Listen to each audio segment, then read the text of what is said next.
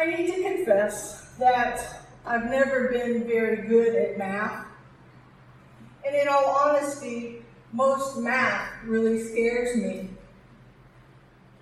I find having faith and trust in God to be much easier and more fulfilling than trying to calculate how to divide five barley loaves and two fish between 5,000 hungry people. As a high school student, we were taught something called the order of operations. Does anybody remember that? Order of operations? I see a few hands here. And we were, we were taught a phrase that I remember to this day. It was, please excuse my dear Aunt Sally. Now, I think the younger generation might have a different, different phrase than that. Um, but I understood this phrase, you know, telling us how the P, the E, the M, the D, the A, the S stand for the way you're supposed to do things. You know, first you got to do the parentheses, then the exponents, then multiplication before division, and then addition before subtraction. But I just got to tell you, that didn't help me in math, and it really didn't help me in the rest of my life. However, my learning and living and understanding God's order of operation is making a huge difference in my connecting with God at a deeper level, as well as my giving God's love and extravagant welcome away to all of God's children. Not unlike Jesus' healing miracles, his feeding of the ginormous crowd in this morning's gospel res- lesson that Jerry read shows Jesus' compassion for human beings and for their needs. Jesus cared for the people in their ordinary hunger and demonstrated extravagant, loving hospitality. Each of the four gospel writers recorded the life of Jesus in a different way, picking and choosing from all the stories that they knew about the Lord what he said and what Jesus did. Each of them came up with a different combination of miracles and teachings that Jesus offered. But one thing that all of the four gospel writers included is the story that Jerry wrote, and little different versions of it that they all included the miracle of feeding the multitudes. It was too important of a story to leave out, too important in the life of Jesus, and too important in the life of Jesus' disciples, those disciples back then, and us as Jesus' disciples today. It is a story about Jesus' ability to provide for his disciples and his followers' needs. Not only their spiritual needs, but their human needs as well. When they were sick, Jesus healed them. When they were sad, Jesus blessed them. When they were hungry, Jesus fed them. God's order of operations is for each of us to turn to Jesus in our times of need, in our time of need for healing, in our time of need for a blessing, in our time of need for being fed. And that's one thing I love about this congregation. You bring up your prayers during the worship service. A lot of congregations, people keep them inside and they're just afraid to bring them up. But you guys, you're a community of faith. You're a family. You bring them up and you lift them up in front of God and everybody.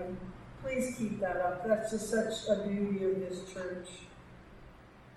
At the beginning of this morning's gospel lesson, we heard about how two of Jesus' disciples, Philip and Andrew, seemed to lack faith and trust in God. In the scripture, we heard Jesus first asked his disciple Philip, Where are we to buy bread for these people to eat? Now, if you remember, the scripture also said Jesus already had a plan, so that's probably a good thing. And interestingly enough, Philip answers Jesus directly from his head. not from his heart. With seemingly no hard work involved, when he replies, Six months' wages would not buy enough bread for, that, for each of them to even get a little.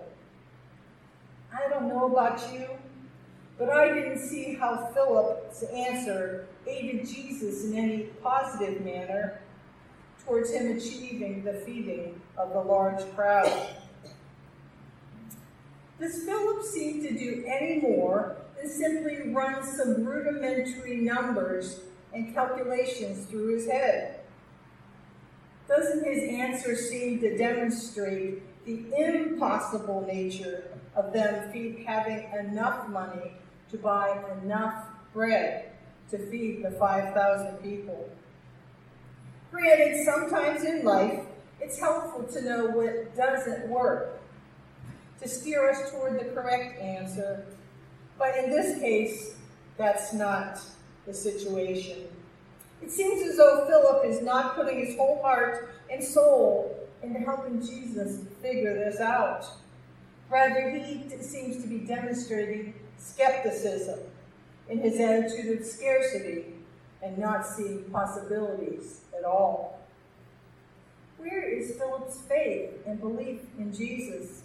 This man whom he left his family and career to follow, the holy man that he's been watching heal the sick, help the poor, and who has driven demons out of people. It seems like he's forgotten about Jesus' teachings, about the power and possibility when God is allowed to help. Do you ever forget about the power and possibilities when God, Jesus, and the Holy Spirit is involved in your decisions and actions? I know that I sometimes do. It's not about the order of operations in math or the proven formulas in science or even our best human reasoning that we need to use to conclude what is possible in life. It's our faith and our trust in Jesus. A little further down in the scripture that Jerry read, another of Jesus' disciples, Andrew, Simon Peter's brother, said to Jesus, boy who has five barley loaves and two fish. But what are those among so many people? You know, I like what Andrew started to say, but then he draws back and he sounds pretty skeptical. Those disciples they were operating out of, out of a sense of scarcity. But Jesus, our Jesus, he was operating out of a different set of assumptions.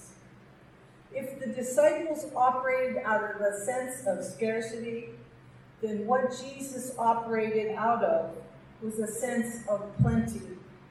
Jesus looked at the same things that the disciples looked at, but where they saw not enough, Jesus, he saw plenty. Plenty of time, plenty of food, and plenty of possibilities with the resources at hand. Not that Jesus knew exactly how things were going to go, because if we remember, Jesus was human as well as divine. But what Jesus knew beyond a shadow of a doubt was that wherever there is plenty of God, there is plenty of everything else. Remember, when our spirit is nourished, the soil of our heart is more open to actively participating in a world where miracles and God possibilities abound. If while listening to this morning's scripture lesson, you found yourself thinking, this sounds impossible, doesn't it? Know that the answer is yes, it does seem impossible, except it is possible with the help of God. This story really goes a long way. It has a lot that we can learn from it. One of the most central and most relevant lessons that we can get from today's gospel lesson is that sometimes God uses really, really small, simple things to accomplish something really important. I love how Jesus moves past moves past what Philip and Andrew have to offer, and he says to the disciples, I can imagine in a calm manner, make them sit down. And then the Bible tells us this beautiful vision that I get. It says, Jesus took the loaves, I imagine one at a time, and he lifts them up to God, and he gives thanks in the way that Jesus does when we break bread at home, when we have communion with one another. We are told that Jesus or his disciples say to the people, only eat a little bit because there's not enough to go around. No, we're not told that, and I don't believe that that really happened. Jesus demonstrated to his disciples that we are in the compassion business, in inviting and feeding the multitudes is a great way to show care and compassion.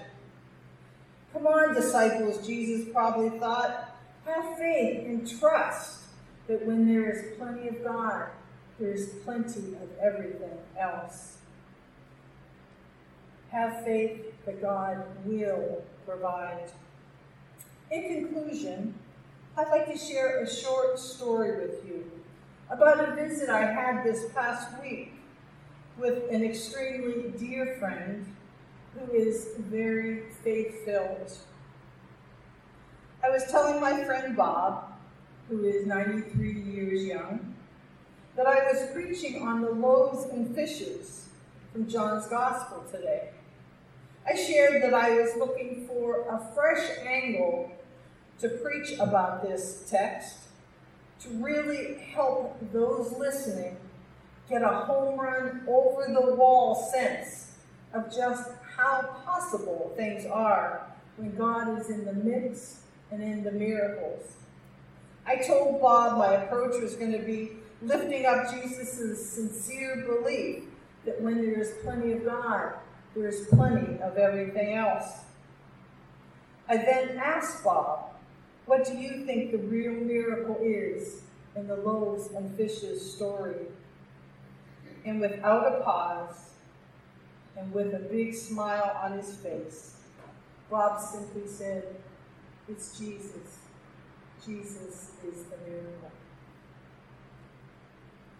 May we each have faith and trust in God, believing in miracles and the miracle maker.